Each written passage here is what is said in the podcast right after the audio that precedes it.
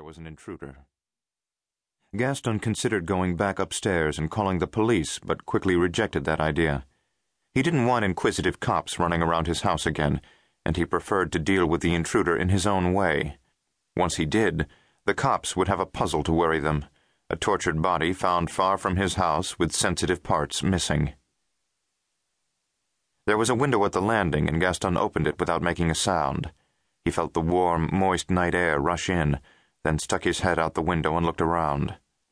The house was set on half an acre in the fashionable Malba neighborhood, and it was completely surrounded by a brick wall.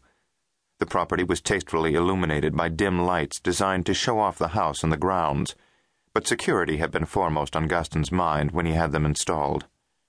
He could see both the four-foot wall in front of the house and the eight-foot wall in the rear. The electric driveway gate was closed, and nothing he could see appeared suspicious. Both the front and rear yards were crisscrossed by hidden infrared motion detectors that should have alerted his bodyguard Carlos to the presence of any intruder. He saw no sign of Carlos outside, so he focused on the garage. It was twenty feet from his window, and the side door was slightly ajar. He couldn't be sure, but Gaston thought he saw a dim source of illumination coming from inside the garage. Gaston opened the landing window wider and slid out feet first. It was a fifteen-foot drop, and the ground stung his feet when he landed, but he ignored the pain as he rolled once, then sprang to his feet in a crouch with his pistol aimed at the garage door as he advanced toward it. He pressed himself flat against the garage wall and took a quick look to his left and right. He had a better view of the front and rear yards from his new position, but still saw no sign of the intruder.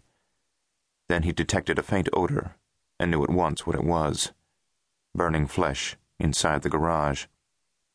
He lowered himself flat on the ground and peered around the door jamb. Carlos was the source of the odor.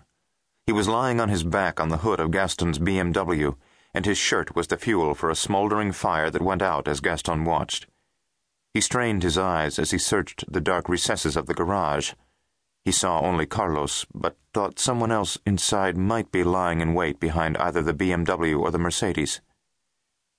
Gaston would have preferred a more cautious approach, but he didn't have the time.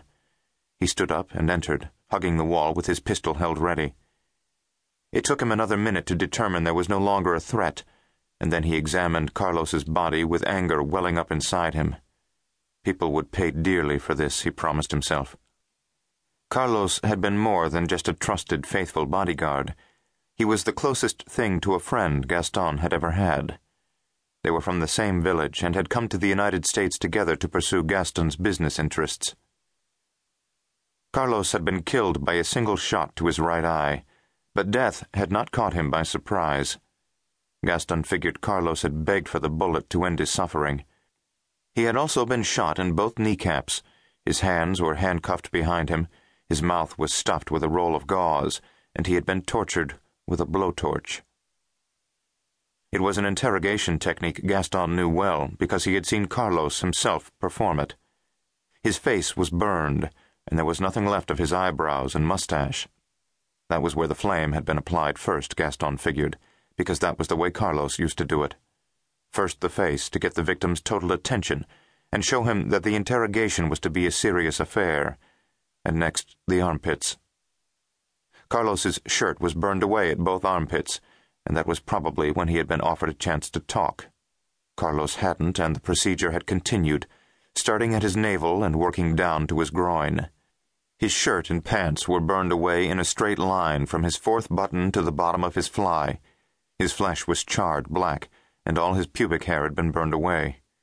That was when Carlos had talked, Gaston knew, because the next step in the procedure hadn't been applied to him. Carlos's shoes hadn't been burned. Carlos was a big man, strong and tough, so even though he had been shot in both kneecaps, Gaston figured it still took two men to hold him down during that painful session. That meant two or more opponents, with at least one of them in the house. Tough odds, Gaston realized, but he would have the element of surprise on his side. Or would he? In a near panic, Gaston rolled Carlos's body off the car and saw at once that the situation was even worse.